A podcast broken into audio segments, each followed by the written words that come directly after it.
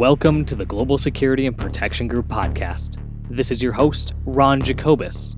We hope you enjoy these conversations on executive protection and security management as we meet with security practitioners and industry thought leaders.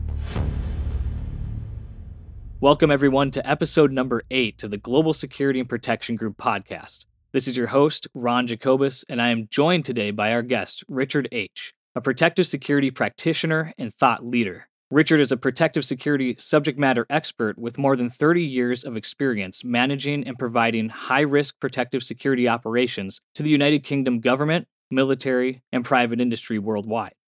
Richard began his professional career as a soldier in the United Kingdom's Ministry of Defense, where he served in both the Parachute Regiment and the Close Protection Unit of the Royal Military Police. During his service, Richard was attached to the Royal Military Unit responsible for providing close protection to Princess and Princesses, including Her Royal Highness Princess Margaret and His Royal Highness Prince Charles. He has personally provided close protection, protective surveillance, and covert protection to British ambassadors and UK special envoys for and on the behalf of the British government's Foreign and Commonwealth Office. Senior military staff, several members of the British and Saudi royal families, members of parliament, A list celebrities, influential world business leaders, and ultra high net worth individuals.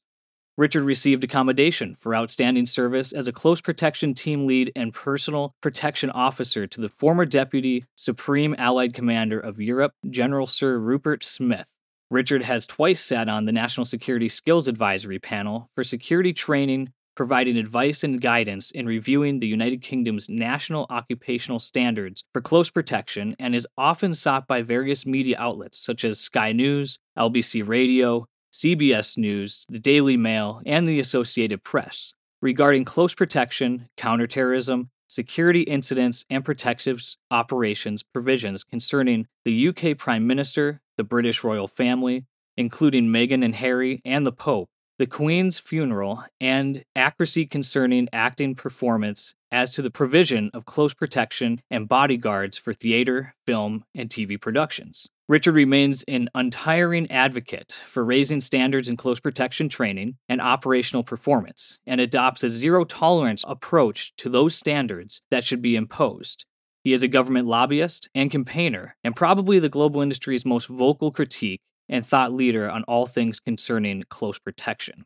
Now, Richard is the co founder and director of operations at Mobius International, a highly regarded global firm with a well established directory of clients who receive a broad range of services covering all aspects of protective security, surveillance, and intelligence services. His team at Mobius advises on all aspects of security, countering and mitigating risk to both specific and generic threats, to ensure security throughout personal, residential, and travel associated facets by exclusively using a level of provision embraced by their unique core value, a government standard for the private sector. Now, Richard is also the author of an international best selling book, Close Protection A Closer Observation of the Protection Equation. He has been diligently writing an updated and revised edition by the same title, which I'm excited to announce will be released to the public in late October or early November. This updated edition dives into the restrictions and limitations imposed on operational performance, from private sector close protection training and companies to laws and budgets and the government's prying eyes. This book unearths the problems, difficulties, and complications of the commercial industry while providing some vital solutions to maximize close protection operations to an effective, workable, and professional state. With all that said, Richard, it is our pleasure to have you on the podcast with us today to talk about a very wide ranging group of topics here uh, with your extensive background. Many thanks for inviting me, Ron. It's a pleasure to be on board. Wonderful. So I, I, usually like to start our conversation out with kind of the beginning, your origin story. How did you get into the world of protection? And like so many of our other guests, that avenue seemed to be through military service. And my first question I want to ask you is what inspired you to serve your country? And kind of how did you get into that window of protection through the military service? Um, it was a, uh, a natural progression for me um, as a, a, young, naive 19 year old. I joined the forces as, as many other reasons uh, others do. Um, it's not to serve Queen and country, even though that's the um, the nice, glossy uh, appearance of the, of the matter. The, real, the realistic approach was the fact that uh, I joined the forces as, as the, the, reason for many others do, and that is for, for travel, excitement, um, and uh, having a, a, general a good laugh. Um, I was a very wayward young lad, um, and I dread to think what um, the end result would have been for me if I hadn't joined the forces. So the forces gave me a good kick up my backside. It corrected me and set me on the right route um, where I developed and progressed throughout the security industry. So close protection was a um, a development during my service. Um, I wasn't aware of CP um, prior to joining the forces. The main thrust and reasoning for joining the forces was to uh, prove to myself I could meet the challenge of going through the process of the parachute regiment training, passing the, the, the arduous physical element, um, and serving up in battalion life. Now, during that process, the very initial process, I was a very unfit lad in those days. Um, I didn't do any training prior to joining the army. Um, and in those days, in 1989, um, there was uh, the internet. No, no, nothing, no information whatsoever available. Um, all we had was on the uh, uh, Combat and Survival magazine to read through. Um, and so there I was. I stumbled into army and it was a baptism of fire really. Um, I grew up in quite a sheltered life, um, and there I was thrust in the middle of rough and tumble, spit and sawdust, um, and uh, the harsh aggression of um, military training. So I actually failed the initial physical element for the parachute regiment, and absolutely disheartened, I then transferred over to the military police. Um, which was, in comparison, a quite a slipper city in terms of training, how you were looked after. Uh, and after training, I was deployed to Northern Ireland where I conducted a typical soldier's role. But what shocked me during that experience was I was surrounded by individuals that, to me, shouldn't have actually been in the army, let alone conducted a soldier's role in such a high risk environment. Um, that may appear to sound a little harsh, um, but there's a difference in character and mental fortitude in terms of the characters in the military police typically and the characters in the parachute regiment, which is ultimately a frontline spearhead fighting unit. Um, it's one of the elite units, uh, the Royal Marines being the other conventional force. So when you make a comparison between the military police and the parachute regiment, it was quite a harsh, um, quite a harsh difference. However, during my service in Northern Ireland, I saw a Lynx helicopter coming into land and saw a guy jumping out um, with unconventional weapon um, no headdress or anything. And I went to have a chat with him, and uh, he, he told me, "Oh yeah, I do close protection." So in those early days, that was at the back of my mind. But I wanted to still meet my challenge of proving to myself I could do it. So I then transferred back to the parachute regiment and um, knuckled down and passed it, went up battalion. Um, and in those days, all it was was a rotation of Northern Ireland, UK, Northern Ireland, UK with the odd exercise thrown in the middle. And I wanted something more than this. Um, a lot of the guys were leaving, even the commanding officer had left. And uh, it was a time where battalion life for me wasn't really what I wanted. I'd met my future wife, and it was uh, I needed to stop going out drinking, fighting, and all the rest of it. It was time to knuckle down and be serious with the career. So I looked back and remembered the discussion I had with the guy jumping out the heli, and I thought, do you know what? It's pointless leaving the forces. Let's transfer back to the military police and to do the course. Now, normally within the military police, when you do close protection course, um, you first go on the course, and then if you're lucky, you go on a tour. Now, when you go on a six month tour protecting a British ambassador or um, within a green um, uniform environment, looking after a general, for instance, after which you then go back to a typical policing unit for a couple of years before, if you're lucky again, to be selected for another tour. Now, in consideration to the fact that I transferred solely to do CP in the military police, I did actually land on my feet. So not only after training did I didn't really do any police work, I got transferred back to the same base where the parachute regiment were, and I still conducted the Para role. So in the military police, you have what's called Para Provo. So it's the airborne military police that in that time was attached to Five Airborne Brigade, um, it's now called 16 Air Assault. Um, so in 5 Airborne Brigade, I was then a military police. I ended up doing more parachute jumps in the military police than I did in the parachute regiment. So um, after a, a, year where you have to do your obligatory promotional course, I was then in line to uh, be able to apply for the CP course. I went on the CP course and then went straight on a tour immediately on the back of that course. So I went out and looking after um, the UK Special Envoy to um, the EU in Bosnia um, for a six month tour. Thoroughly enjoyed it. And I then put in a preference posting with the chief clerk to Cyprus because knowing that um, I didn't wasn't really keen on doing police work and Cyprus being a bit of a cushy number, I put in a posting there. So after the tour, I then tipped up in front of the chief clerk and just to confirm my posting, and he says, uh, "No, H, you're off to Northern Ireland." I went, "Oh no." He goes, "No, don't worry, it's a CP role." Oh, fantastic. So I went over to Northern Ireland to do the CP role and loved it as well. It was a um, a great unit, um, a great job, and I fortunately landed on my feet again and looked after the the main general over there who commanded British forces in Northern Ireland. So I extended out there and looked after two generals, um, and then it was time to really consider about leaving the forces as a whole um, but before I did so, I then landed on my feet again and then got posted out to Algiers, where I looked after the British ambassador out there. Um, and then I cut away and left the army.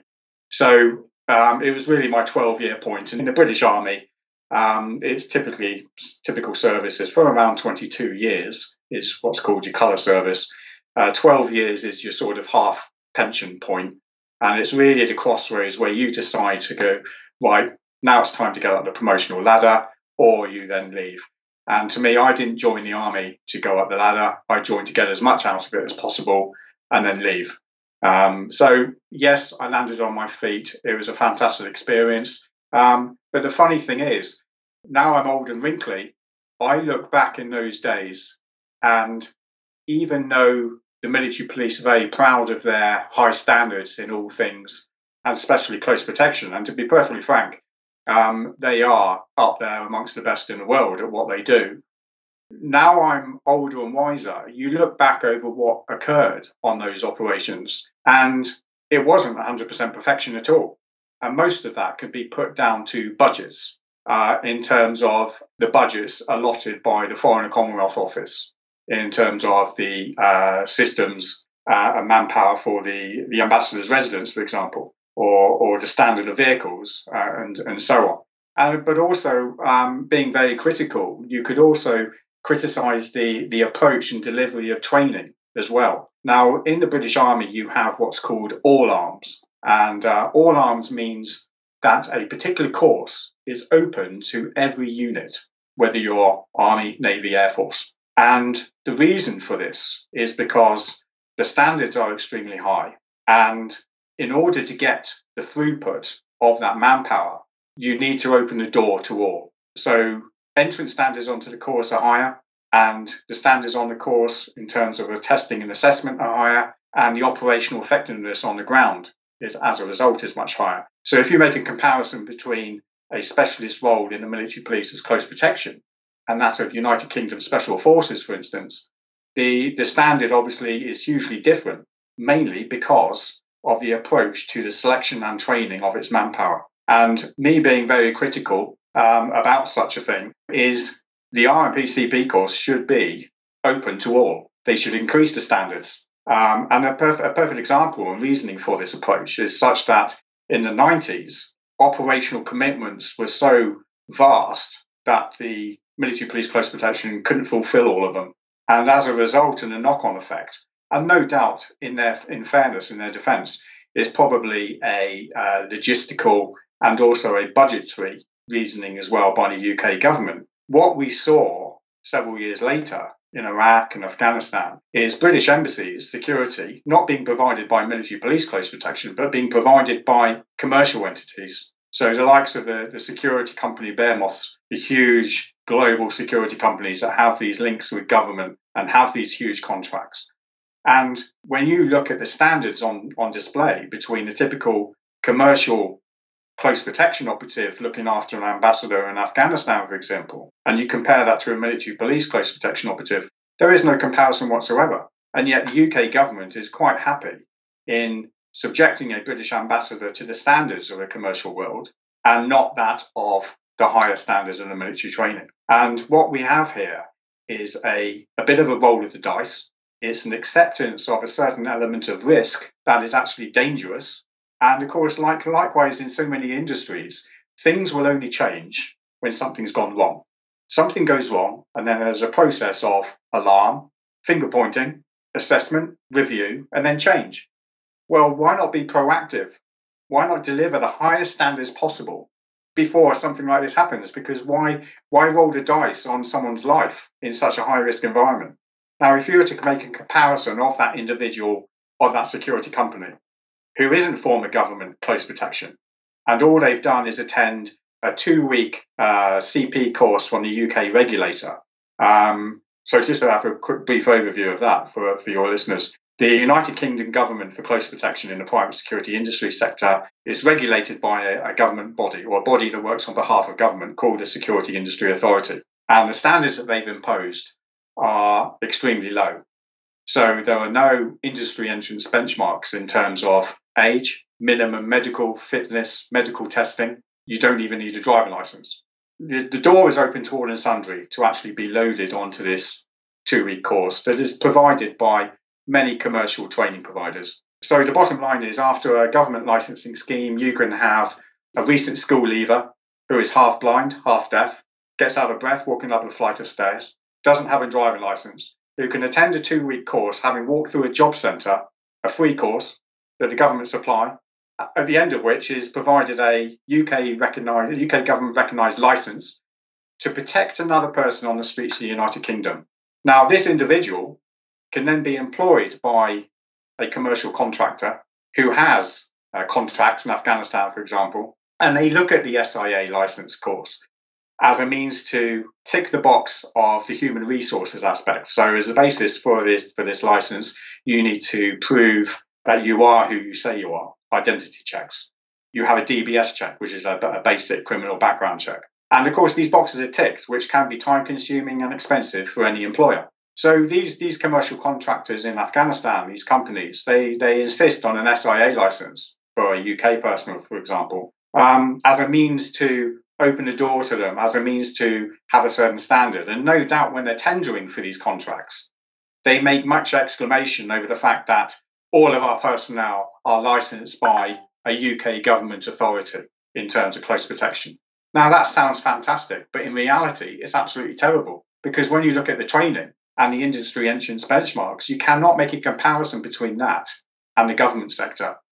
So typically, a, a typical um, RMPCP course is seven or eight weeks long. I mean, I mean, I did mine many years ago now.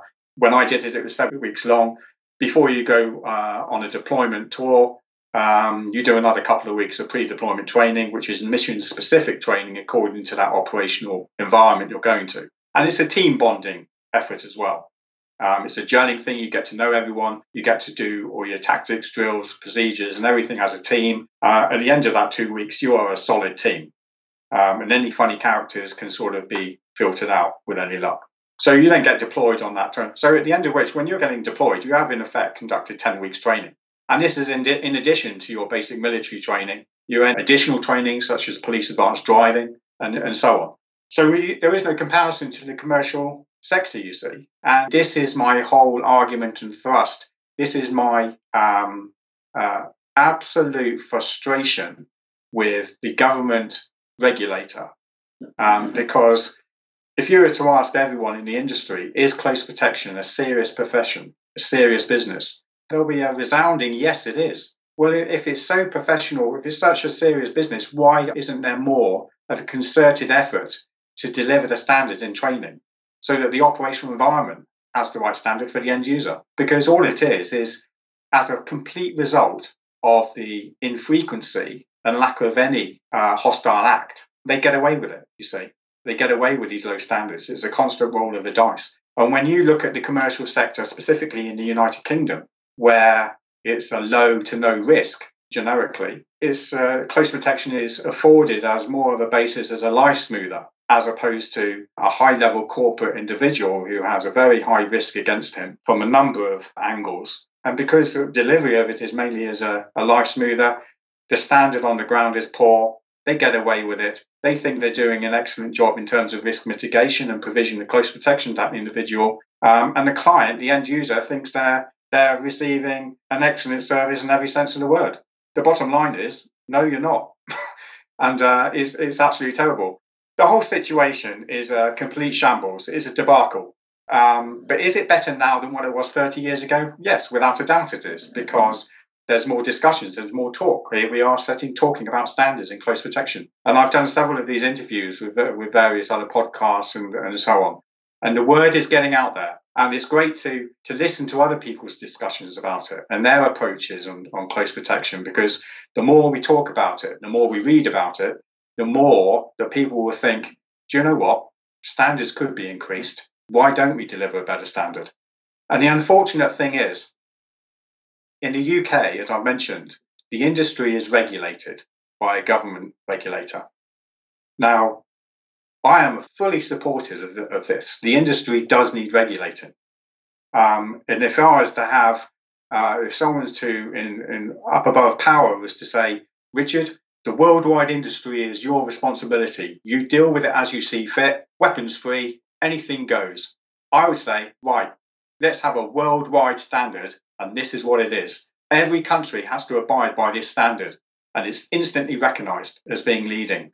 And it's so good that even government law enforcement agencies can look to the private sector as a means to support their operations as well. Because, like we see with, uh, for instance, a Meghan Harry coming to the UK, there's this constant talk about the delivery and and, and both of both the couple I mean the couple not being happy with their police protection. Okay, there's other elements. There's other elements such as um, firearms law, access to diverse intelligence flows from agencies, and so on, which is vitally vitally uh, component of, um, of of CP as a whole. But the thing is, the ultimate reasoning for this is the fact that the standard on the ground between the commercial and the government sector is a void. There's a huge vacuum there. And of course, the commercial client is not receiving the same standard as a government one when you actually disregard firearms and access to intelligence flows and all that stuff. So this is this is where I am. This is the reason for the book. Um, and yes, as you, as you highlight, it's uh, the first time I, I launched that book was ten years ago now. How time flies.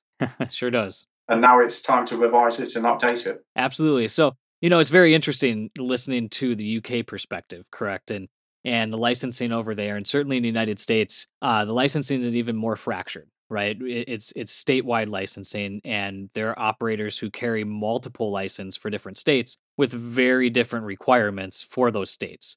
Uh, some states have a high standard, some states have a very low standard, and and protection in the United States is everything from the unarmed to very highly skilled operators that have an extensive, usually military or police background, and then transition into the private sector. That's not always the case, but it's usually the norm. And uh, you're right. In in the United States, we have this same issue of keeping to a higher standard, and it always is a back and forth between who has that higher standard. Is it entities within the private sector who are competing with other entities and therefore are having to, to develop a higher level of standard? And is it the government side, which is always constrained to budget allocation, different types of monetary constraints, personnel constraints, and then the wayward policies. So it's an interesting back and forth here, and and it seems like what you guys have is a single umbrella, whereas we have multiple different umbrellas of different sizes throughout the United States. And when you're operating, you know, past state lines, when you're flying through different parts of the country, you have to be mindful of these different state laws um, that are in effect for these individuals. And I agree with you. The easiest thing would be to have an umbrella over the entire world where we could say this is the set standard, this is where we're going to be, and this is what everybody needs to come to. Um, and how much of a reality we're going to get to that point within either of our lifetimes has yet to be seen. It will never happen. And no, and no one's going to agree, um, especially when you go varying different country to country, and they're all going to have their different say, and then there's politics are going to get involved. But much like you said, if if we were king for a day, I think we'd have a uniform standard. Mm. Um, but that's not to say that the private sector can't elevate that standard. And I think that's something you've advocated for and, and your company advocates for mm. is setting that standard beyond what you've received even in the military and pushing forward to give the client the best protection they can have. And again, everything's driven by a bottom line in the private sector, which is different than the government protection. Um, and it'd be interesting to hear that kind of duality, um, what it's like over in the UK as well, what the the private sector motives are in difference from you know government protection. Mm. Um, I, I'd be very interested in hearing that from you, but I want to peel back a little bit to again that beginning for you, um, specific to your journey, were there any mentors along your way that really set you on the path of protection or instilled that fire? Like you said, you didn't even know about this till you saw that individual jump out with some unique firearms equipment and uh, different headdress. Everything was totally different from what you had seen so I'd love to hear that from you. If there was somebody who guided that path for our audience that is listening today who may be transitioning out of military into the private sector and deciding, is this something I want to transition to either continue or develop? And then for those individuals who are deciding this is going to be a new adventure for me, how do I best get to that standard? What kind of mentors do I need to look for? It's a, it's a very difficult question in, in terms of mentorship because um, the military police environment, unlike many other units in the British Army, is very individualistic. Um, so, unlike a parachute regiment, for example, where you are a, a, a single unit of men, you are a battalion. And wherever the battalion goes, you go because you're part of that battalion. In the military police, you're an individual and you get posted individually. So you can be have two years in the south of uh, the United Kingdom. You can go to Germany for two years on your own, sort of thing. You're joining units. You have to get to know everyone and so on. So when I look back, there wasn't really anyone as a mentor as such. Um, it was more of the the attendance of the course. Um, it's very difficult for me to put a finger on why close protection appealed to me. Uh, maybe when I scrutinise the reasoning, maybe it's possibly because I like the idea of the team effort in protecting someone. And when you actually look at the term protecting someone, I find it difficult to actually think of any other occupation or job function where the seriousness of you not doing your job properly could have such adverse end result um, that the importance of that delivery is then highlighted to such an extent where everything around that delivery is vital. And that is what really appealed to me. You, you are um, it's a chessboard. Um, you're you are being deployed, and uh, you are there to protect someone. And the difficulty in that delivery of protection is such that um, if you are in a high risk environment with an overt carriage of weapon and you don't really have much access to intelligence, you don't know where the enemy is, you don't know what they look like.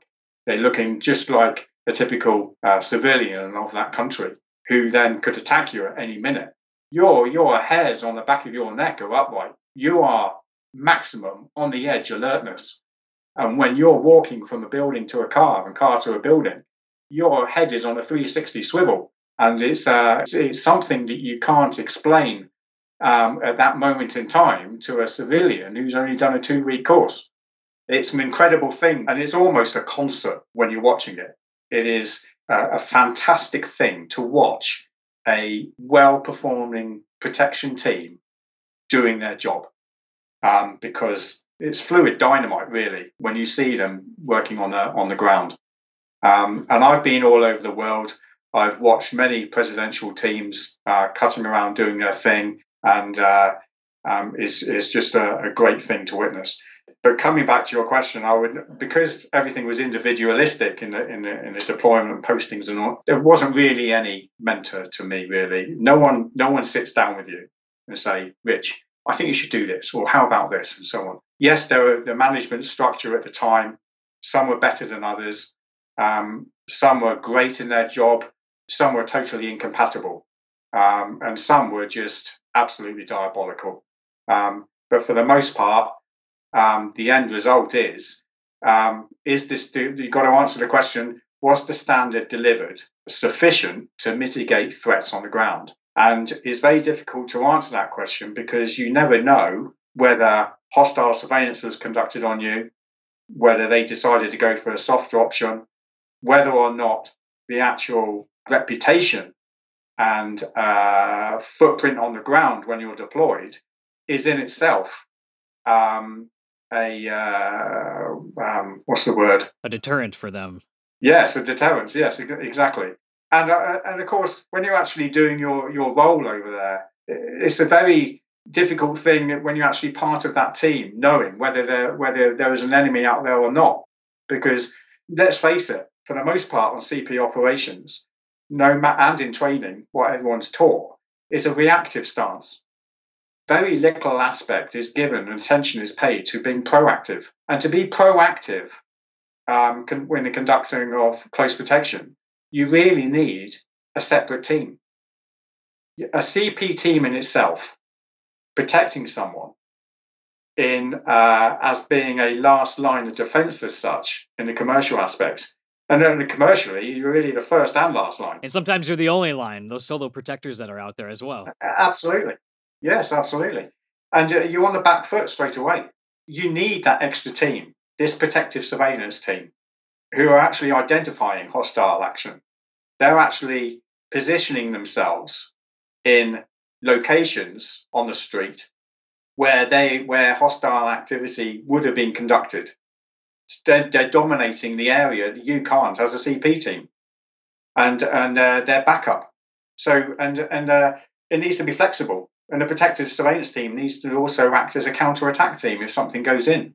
But it's budgets again, and it's um, commercially it's even more stringent to operational effectiveness as it is in the government.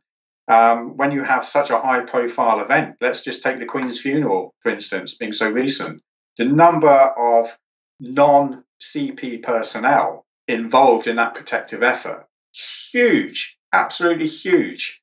You're talking special forces, British intelligence, um, covert operators in the crowd, as well as all the standard uniformed aspects and, and, and the techno- technological, as well as the intelligence flows already existing from MI5 they've already got their targeted individuals and they're listening to the chatter on the net and they're reacting to this. Um, everything is proactive, you see. And we don't know, as civilians, how many serious incidents were thwarted on the days leading up um, and the day itself. Um, and we probably won't never know for decades to come. You know, it's interesting you bring up that event um, because looking at it from across the pond, so to speak, um it it just it was a massive event. I don't think we've we've seen one with that much personnel that much of a footprint um ever. And, and I, I can't recall a time in the united states where we've seen something like that. Um and last you know last summer we had the presidential detail and and when i was wearing my government hat you know, we were supporting that. And it's always fascinating to me um still being in government service but also operating a private business um the the difference that you have when there is that government hat and uh, just like you said, eh, the the the bubble that just you, have with this protection. Uh, you you have you know the advanced teams, you have the surveillance. It's so expansive, and and many private industries again they're driven by their clients and there are very few clients willing to pay for something that is government government-esque right that has that broad umbrella um, and it is surprising to me how many high net worth individuals operate with solo practitioners without an advanced team. Yeah. Or without the intelligence component to that. And whenever I'm over at a training provider and those discussions come up, yeah. it is always tied to client um, understanding yeah. and maybe sometimes you know a bit of ignorance uh, about their own threats that they have towards them um, and i think that intelligent components the threat assessments that go along with that um, if you're not explaining that to your client and making them aware of the why, the the importance of this protective bubble, they're going to opt for that solo protector that they physically and tangibly can see. They're not going to understand the covert side or the surveillance side or the advance that that gets there prior to their arrival. The importance of that. Um, and it's one thing when I talk to guys who operate in the government side, your clients, so to speak, don't get as much ability to waive coverage to make those strategic decisions. They're explained this is how it's going to be because of your position whereas it's client driven in the private sector market. Um, and i'd be interested to hear from your perspective who's operated in both and now is operating far more either in support of government operations or to private sector clients how your company navigates that conversation when you take in a new client how you make them aware of understanding hey this is the standard we operate at and we would rather either lose a client than operate at a lesser standard and open you up to a lot more risk than you may be even aware to. So I, would be I would love to hear how you navigate that, um, what kind of roadblocks you've run into, and what kind of potential solutions you've you've come across. Well, Ron, it's, it's very interesting you should raise this very subject because it's something I've included in the additional book. Oh, wonderful! Um, there's a um, uh, uh, I've, I've, made a comparison between government and private sector, and basically it's a flow chart. Hmm. Um, so if you were to take a government sector, for example, let's take a military general, um, the decision of him to be afforded close protection isn't his decision. The decision is made by UK government PLC, and uh, there are there are people um, in uh, in specific job function roles, and it's their job to assess risk. Um, and that risk is predominantly based on um, the nature uh, and job responsibilities of that principal concerned.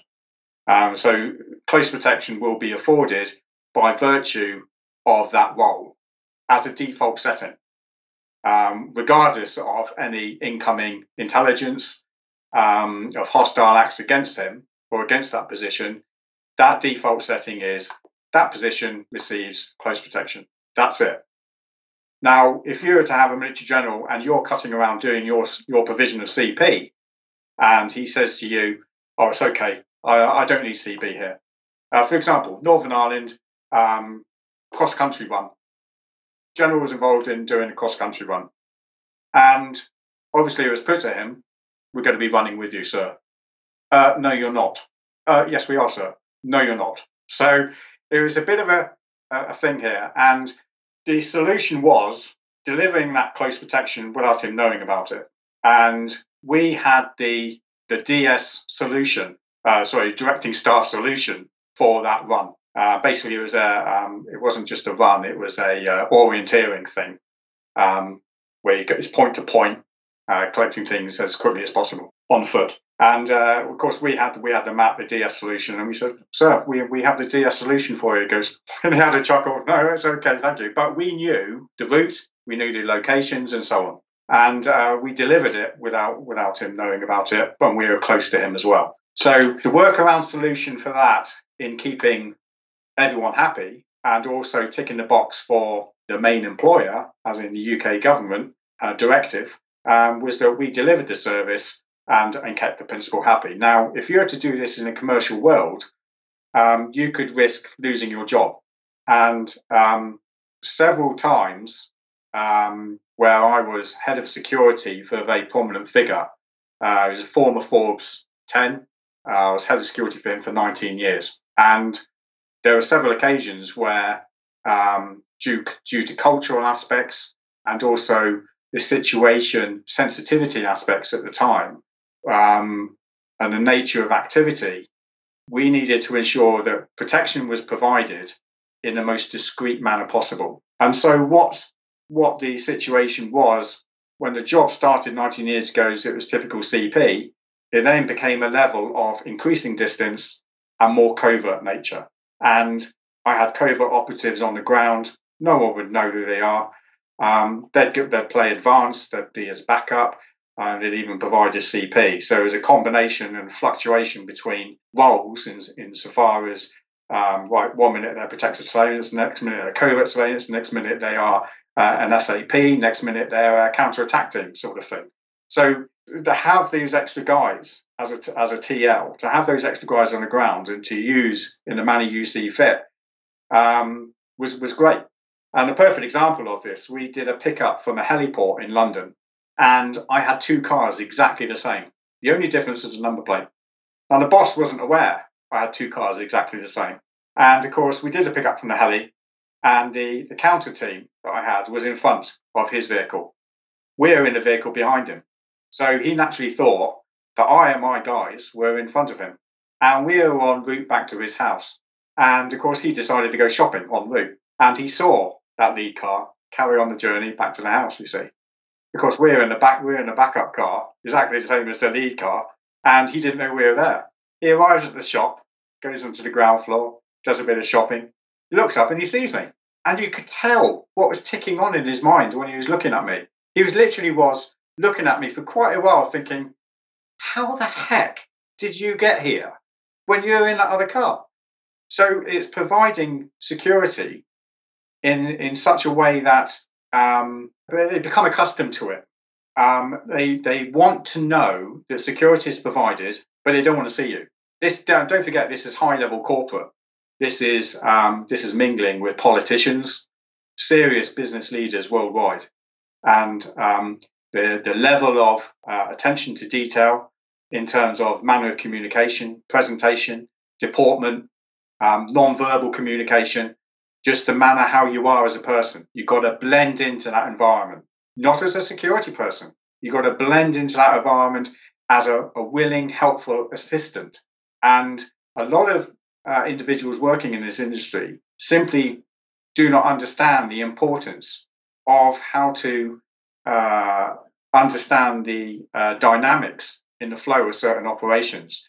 The typical stance of, uh, dare I say, the Hollywood presence of a, a bodyguard next to someone on their shoulder, that's what they focus on. That's the Gucci-ness. That's the the big I am. That's how we do things. This is how we roll, punk. And that's the sort of thing. But it's, it's, this is close protection, and it's a finite difference between a typical Hollywood bodyguard and someone who delivers protective security in a very high level corporate environment where you could lose your job just like that because of the way you looked. Absolutely. It's it's always fascinated me at the horror stories, right? So you'll get a new company, um, and the first thing you'll hear is we've fired six companies before you within the last year, right? And these cycling through, cycling through, cycling through. And uh, a lot of that is because of what you said that lack of attention to detail, the lack of ability to fit into their environment, and not so much of the Hollywood scene of what you see on TV, of what you think protection is. Um, and uh, the Instagram persona of what you see protection is very open, very overt. Um, aside from Secret Service protection in the corporate side, you are not seeing that level of overt protection anymore. It is much more covert, it is much more intelligence based and surveillance based uh, protection. Um, and, and I would love to dig into that more. But first, I want to take a brief pause to listen to a message from our sponsor for this episode. And, and I'll bring it back and we'll dive into a little bit more on the reality versus the, the Hollywood esque and TV production of what protection is thought to be. So, Richard, just uh, hang tight there for a second. And for those listening, we'll be back with more with Richard Aitch in just a moment. Today's episode sponsor is North American Rescue a medical and trauma care product company. North American Rescue is dedicated to decreasing preventable death by providing the most effective and highest quality mission critical medical products to our military, federal agencies, civilian law enforcement, private sector security, EMS, and pre hospital lifesavers. The company designs, develops, and tests these products based on the military's Tactical Combat Casualty Care TCCC guidelines rescue human factors engineering, evidence based medicine, and an in depth understanding of the requirements from you, their valued customers, ensuring that they remain at the forefront of casualty care as a premier provider of life saving products and supplies. North American Rescue has assembled a seasoned staff of former special operations medics, experienced law enforcement officers and SWAT operators, EMS healthcare providers, credentialed product development and quality professionals former senior military medical officers, and expert consultants. Go check out North American Rescue's website to purchase their CAT tourniquet and other medical and trauma care products to ensure your team has the best products and customer service care available in the security industry. Welcome back, everybody. This is the Global Security and Protection Group podcast. Again, today we are with Richard Aitch, and uh, we are discussing all things close protection we are discussing standards and training and elevating this in the private sector to match and even surpass what's taught in the military side um, and giving the clients the very best protection they can either afford or the standard that you're willing to perform at. And uh, always higher is better. Limiting and mitigating those threats are key. So we're very uh, fortunate to have Richard with us today to dive into some of that. And we're going to continue on what we were talking about just a moment ago about the reality of protection versus the veneer of protection that you see in the Hollywood movies. Uh, very overt, very uh, for the Americans listening, very Secret Service style protection where you are very noticeable, very open, very in the face of those around you. And you own not just the street, but in many aspects, parts and swaths of the city uh, when you're moving through, and everybody knows you are there. Um, but in the corporate side and the the side that both of us play in in our in our day to day, you don't have that affordability and that presence. And most times, your client doesn't want that added elevation. Um, they want that semblance of normal and to cling on to those those little bits that they still have at the level that they operate. And uh, additionally, as as I'm sure you can attest, Richard, you have clients that are very A type and they want to be driving that narrative, driving that protection, and they want the ability to waive coverage. And uh, it's very difficult to do that in an overt sense and still have that. And I'd love for you to to parcel that out, the Hollywood esque versus the reality that you operate in, specifically in the UK and the other countries that your teams are currently operating in. Absolutely. I mean, uh, probably one of the most difficult situations a, uh, a close protection team leader can find themselves is when you are delivering protection to a high level corporate. Um, and we're talking the, the top of the world, literally, in terms of um, personal wealth and uh, activity and so on. One of the most difficult things to deal with is when the boss turns around to you and, as he walks into a building and says to you, be invisible. Now, how do you deliver protection when you're invisible? Because his interpretation of invisible is he doesn't want to see you. So you've got to blend in to the environment in which the principal is, with not only those around you not understanding the reasons for your presence, but you got to be present without the boss actually seeing you as well. Um, and that's very difficult because if he doesn't see you, then quite likely most of the time you can't see him. And if you can't see him, you can't see anyone approaching him. You can't see uh, if he's moved location or either and a number of times where you've got to be invisible, say in a, a department store, um, where he's sort of crouched down to get something from a, uh, a shelf that's lower down. You are you are 15 feet away, for example. You he's out of sight, and you turn your head to watch the crowd, and you look back and you think he's still crouching down. But as you've turned your head, he's actually moved off and he's behind a pillar and he's walked through another room. And it's these aspects that can actually put your, your actual job occupation at risk because if the boss is in another room, he's going to look around. And now, even though he said to you, "I don't want to see you," he's now looking for you because he wants to give a message to the PA, and so that's that's your job gone, just like that. And it's uh, in a high level corporate world, it could be reasons of um, he's having a meeting with a politician that he doesn't want to get out there out there in the media, and he's turning around to you, say, "Be invisible," because he doesn't maybe want to portray the image that he has security to with the politician he's actually uh, meeting with.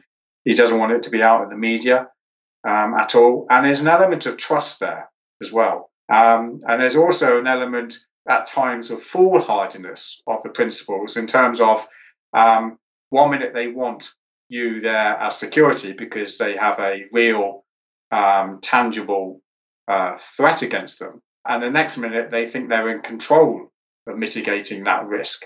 And uh, they think, no, actually, this moment in time is more important. Um, so you you cut away now. I don't want to see you, but still provide security where you can. And of course, when he's, there's an element of duty of care, there's an element of um, protecting your job. There's an element of actual nothing other than pure professionalism at wanting to deliver the best standard that you can in the, in the current situation. Um, but when the actual person who's being protected turns around to you and says, be invisible, it's very difficult to continue providing that protection, you see, because even you may be invisible to many other people in that immediate vicinity. But if the boss sees you, you're not doing what he's asked you to do. Absolutely right. and so, and so it's, it's an extremely difficult situation because if something does happen to you, you can guarantee you'll turn around and say, oh, "Where were you? I thought um, you I employ you to do protection." Oh, but, but sir, you told me to be invisible. Yes, but I still want you to provide security for me. You're fired. And it's, it's such a, uh, a sensitive aspect that um, those working within the government arena simply do not have to be concerned with whatsoever because their boss isn't the boss. Their boss is the TL or it's the detail it's the detail, it's the whole rank structure as you go up to uh, um, security advisory and all the rest of it interestingly enough, right, you have the ability again for these clients to waive cover. And so when they turn around and they say be invisible, they may not exactly mean be invisible, right? It's be invisible to everybody else around, sometimes including me, but still provide me that close protection service. And so, what kind of individual or what kind of makeup or what does someone need to develop in order to achieve this ability to both provide protection, but also do it in a manner that is so low profile or so covert that people don't either look to them or see them as security? And again, like you said, you need to put yourself somewhat in the mindset of, I'm now a personal assistant who has a security role instead of I'm the security provider that's going to have this Hollywood esque I'm going to walk in, beat my chest. Everyone's going to know who I am because at the end of the day, we're a support role, right? Mm. Nobody cares about us. It's all about the client that we're protecting. Mm. And uh, we are that supportive individual. We're not, you know, the main actor in the in in the scene, so to speak. Mm. There's there's two main fundamentals here. One, the first fundamental is um, the the knowledge of uh, the boss. So it's, it's time served on that job. Uh, and only through that time served will you gain an understanding of the boss's wishes and preferences. Uh, you have to tune yourself in um, in terms of accurately gauging the distance you should be, um, the appreciation and understanding of sensitivity to specific meetings, um, while still providing that same level of security. The other fundamental aspect is one of how you actually look. So, a lot of guys are actually in this role because of their size. Don't get me wrong. I mean, these guys are extremely um, proficient uh, and effective in doing their role, such as minders, looking after celebrities, pushing through crowds, seeing over the top of crowds, being that big physical presence. But in my mind, this isn't close protection. It's, you're minding. Uh, you're there you're there as a physical back off or I'll punch you stance. Um, for me, close protection is more uh, finite in terms of um, drilling down, exactly understanding and delivering what is required for that specific operation. And this can actually come around to the uh, quite severely to the um, selection of the, the right personnel for the job. Um, so, in terms of blending in, of course, you need to look like Mr. Greyman.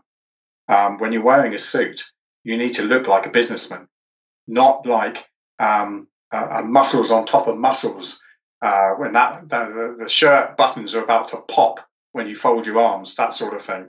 You just got to blend in, and it's it's your presentation, um, how you are at that moment, the manner in which you talk to people, um, and uh, the way you sit in a chair, even um, the way you the way you uh, uh, handle yourself and move around the hotel or, or, or the business meeting function area or, what have you. You're there to blend in to do a role, and um, and part of that as well is not only just to blend in um, in order to identify hostile activity better, but you're also there to enhance the image of the principal as well these high level corporates they don't want to give the impression that they they they employ a load of thugs um, or they're part of the mafia or they're part of gangland and they and this these are my this is my crew uh, and uh, you tick the you, you you sign this contract otherwise my crew will do you sort of thing.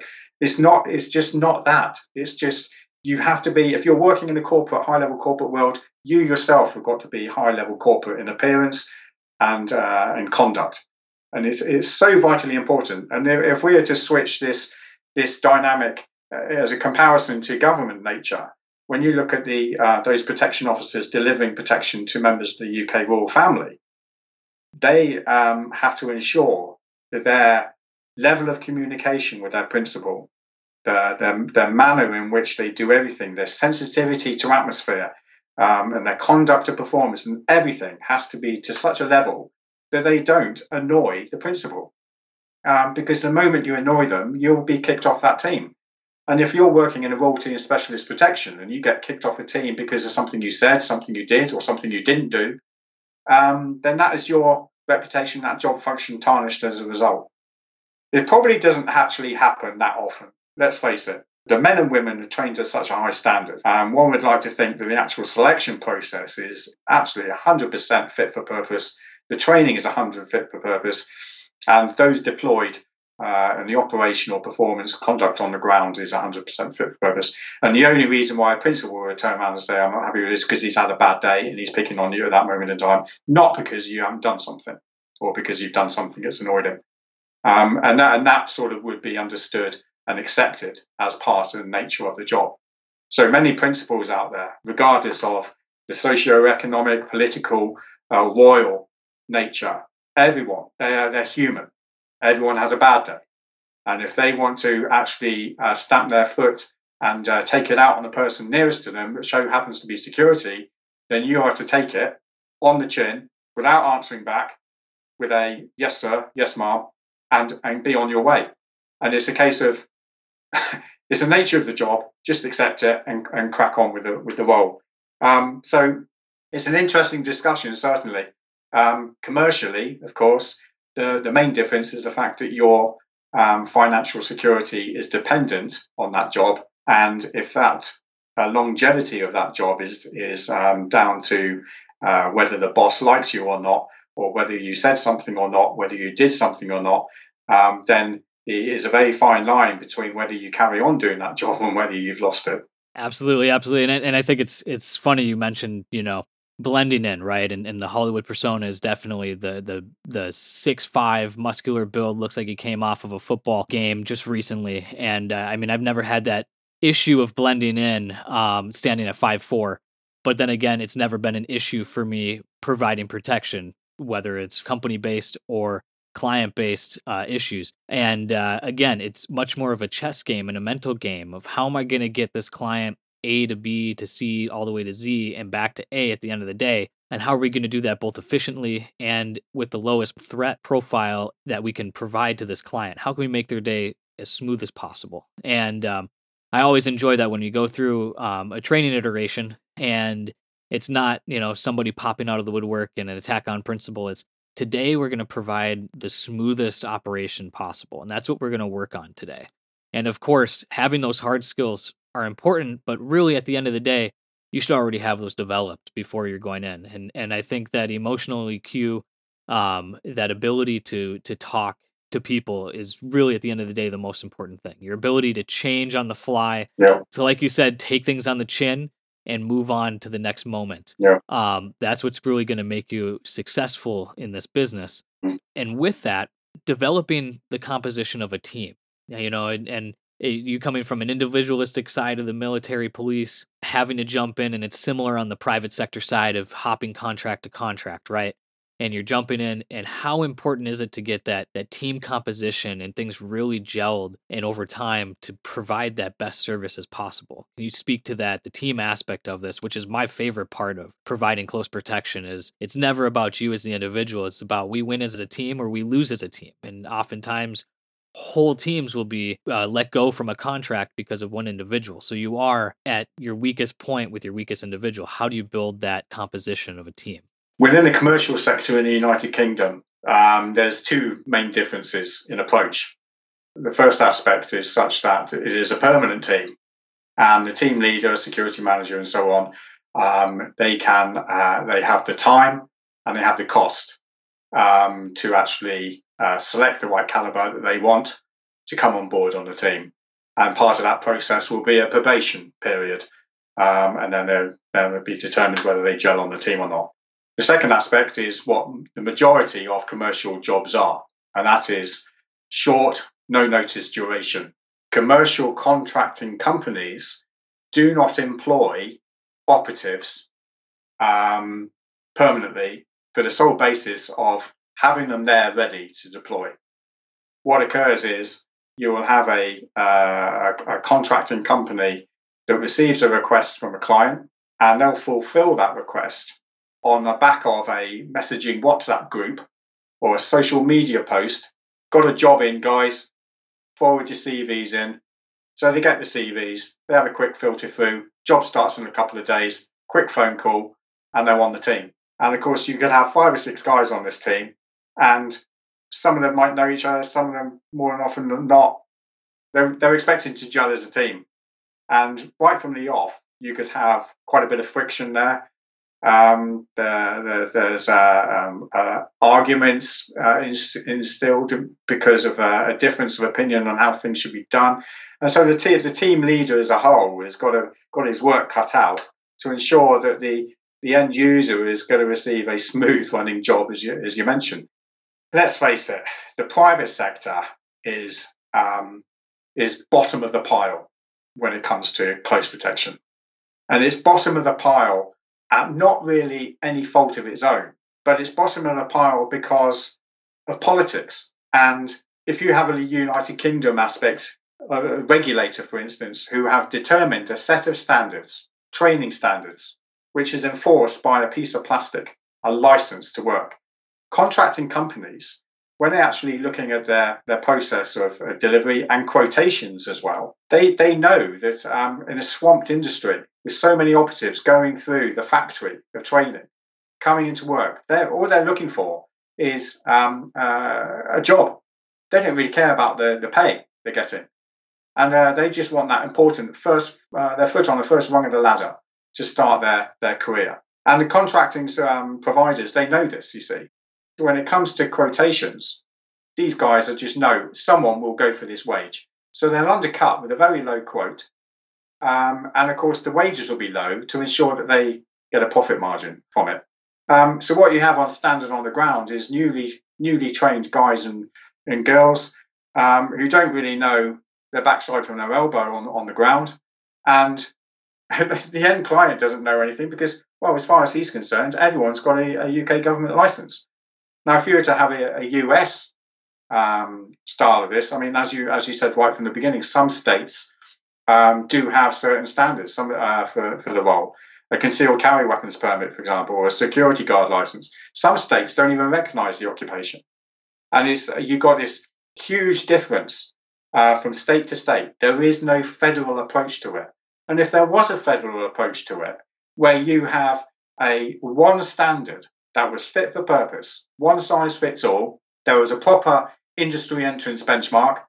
Everyone had proper standards in terms of uh, concealed carry um, and, uh, and, and close protection drills and everything else, where it would be acceptable to go from state to state without any hassles whatsoever. Because on a, in a private sector operation, if, if the principal is traveling from state to state, you've got to ensure that you abide legally as well as delivering a, a service that's fit for purpose.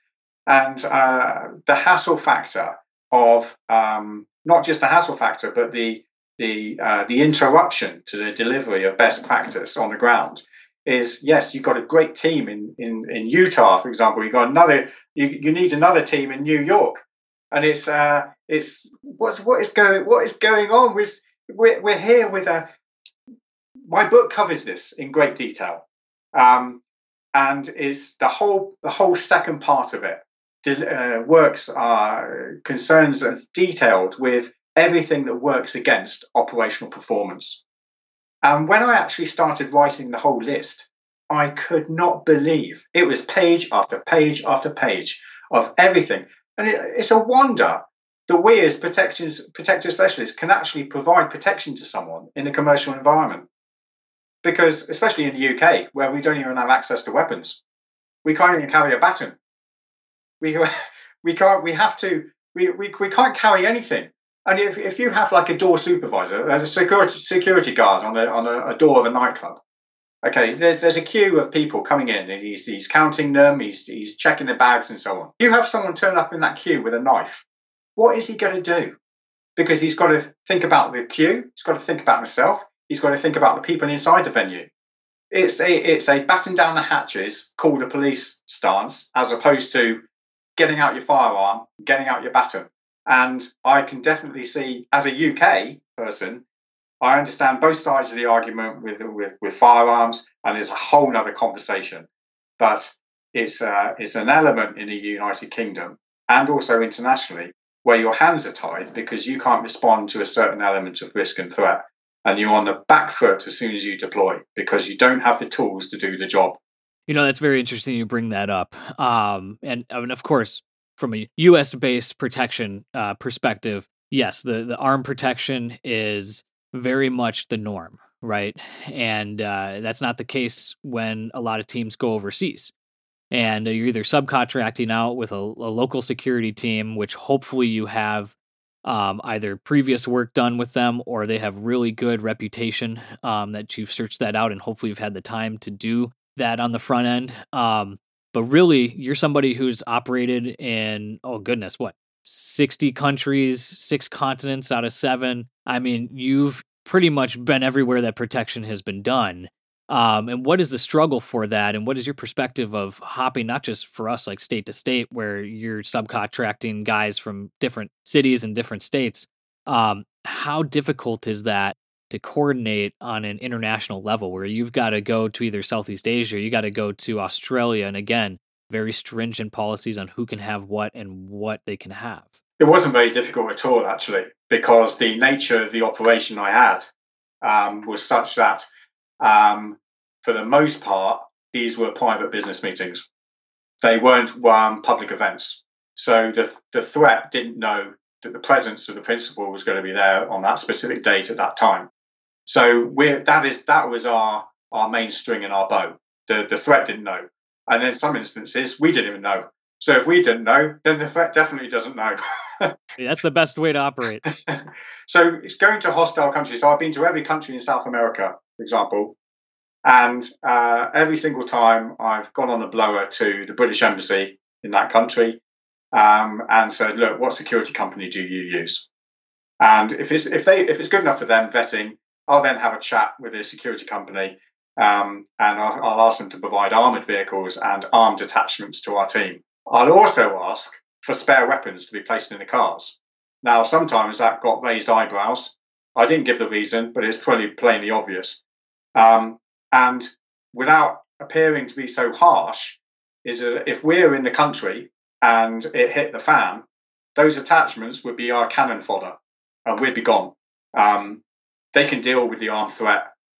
We'll grab spare weapons if they're around. But if, I mean, at the end of the day, you're fighting for your life. So everything legally goes straight out the window.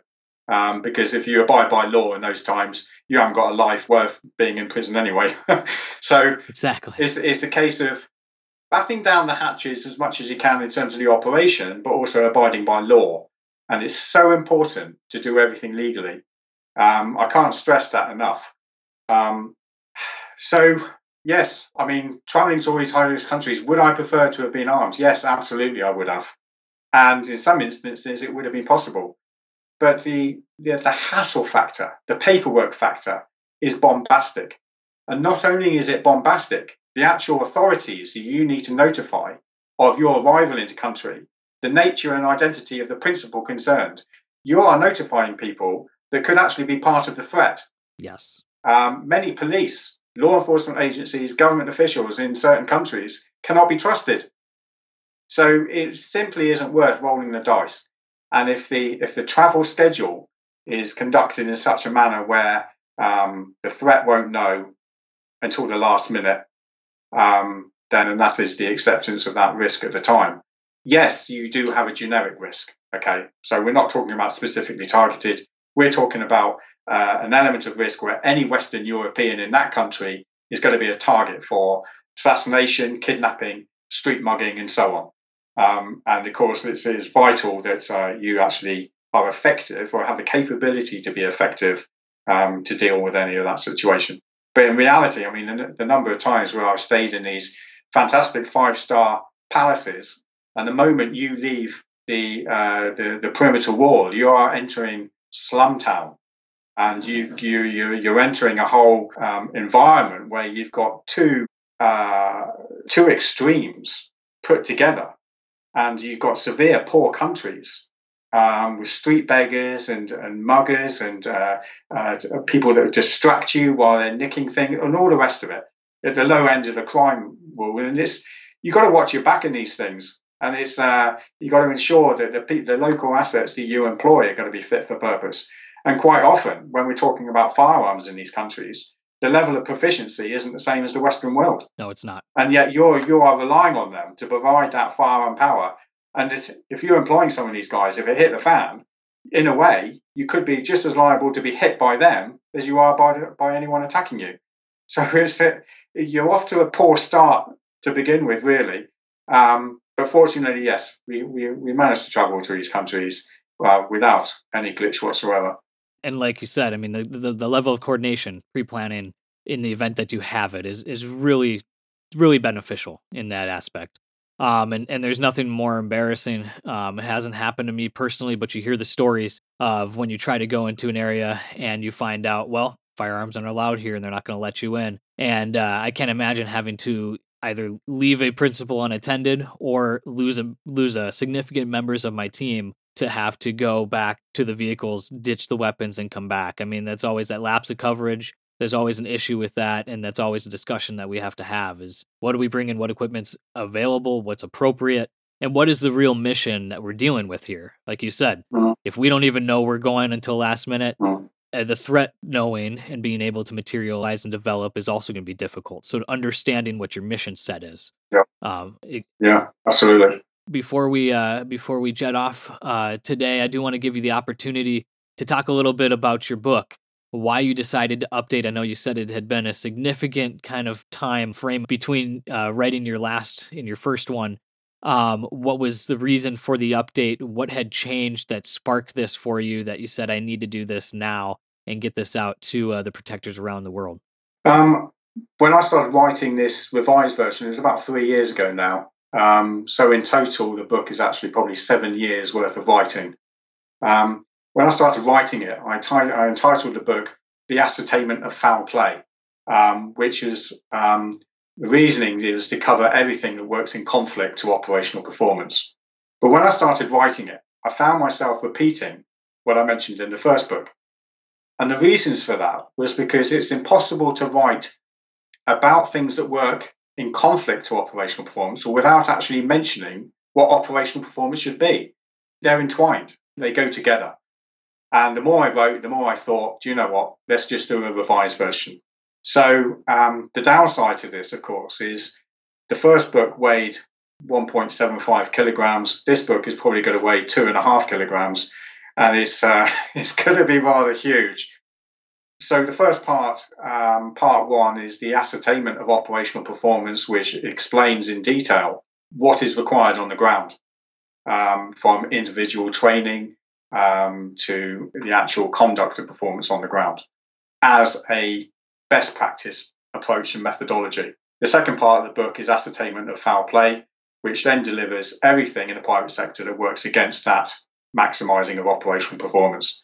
So, as you mentioned right at the beginning, it's for laws, um, budgets, uh, governments prying eyes, uh, and so on. And three or four chapters at the end of the book um, will hit a crescendo where I detect and thwart a government surveillance team on us. Um, a month later, I then get arrested um, for a crime I didn't commit for the sole purpose of them wanting to have a look at me and search me in the car. Um, I then, when I land into JFK, I get pulled to one side by the FBI and Homeland Security and questioned about what I'm doing in country. When I'm coming in to Terminal 5 London Heathrow from Dubai, I get pulled to one side by Border Force and get asked about what I was doing in Dubai and so on. Um, in addition to that, we had bank accounts, company bank accounts closing, personal bank accounts closing, uh, the full uh, background, nasty undertone of government intrusion um, into your conduct in life just because of the person you're looking after. So I go into that in detail as being the ultimate. Let's face it, not a lot gets much worse than, than something like that um, in, the, in the commercial sector just because of the person you're looking after. Um, so, yes, uh, I'm very excited to be getting it out there. Um, some things in the industry have to be said. Um, mentioning standards is not a popularity contest. Um, that's something I've learned along the way, certainly, because um, to mention about these standards is to understandably knock those people who have conducted the training. So it's a sensitive route, it's a sensitive path in when you're actually picking holes in training that someone else has, has done and has only done. When you're actually then harping on about a government level service that they're never actually going to do, they then get hit again. And so there's it creates an awful lot of friction with the industry. Um, and I totally get that. Um, I'm sorry, not sorry. Um, how can you be apologetic for focusing on standards? This is not a personal thing. This is an industry and a specialist um, uh, occupation, and it should be given the focused deference it rightly deserves. This is it's a uh, it's a serious profession, and the more people that talk about it, that, come together as a collective, and towards the end of the book, I do mention in, in one of the final paragraphs actually um, about the American um, standards, the, the ANSI standard that's actually going through. What a marvelous thing that is.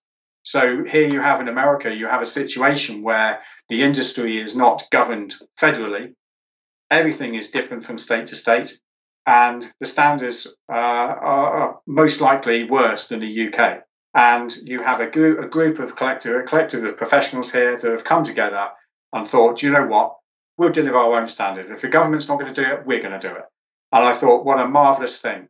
What a fantastic thing. And the, the, the, the, fantastic thing about it on their part is the fact that the federal government hasn't introduced any standard. So they don't have to deal with any poor standard the government has introduced, like the United Kingdom. There they go. That's your project. Crack on and do it. Wow, brilliant.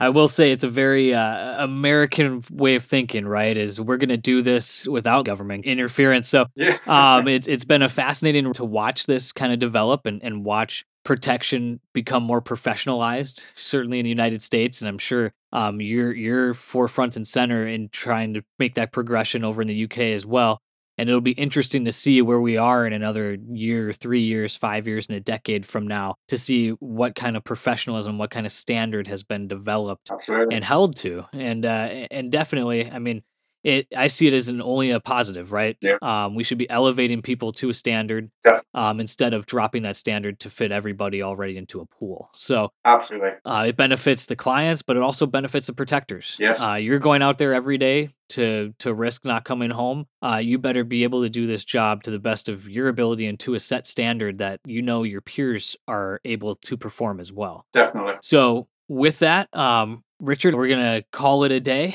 um, but definitely would love to have you back sometime in the future after that book is launched, uh, after we have some time to see how things develop and to see where we are from today. It'll be very interesting. Yes. Indeed. Um, and lastly, before I let you go, where can our listeners find you? Because you provide great content beyond your book on almost a daily basis. Um, I don't do Facebook. Um, I'm just on LinkedIn, really.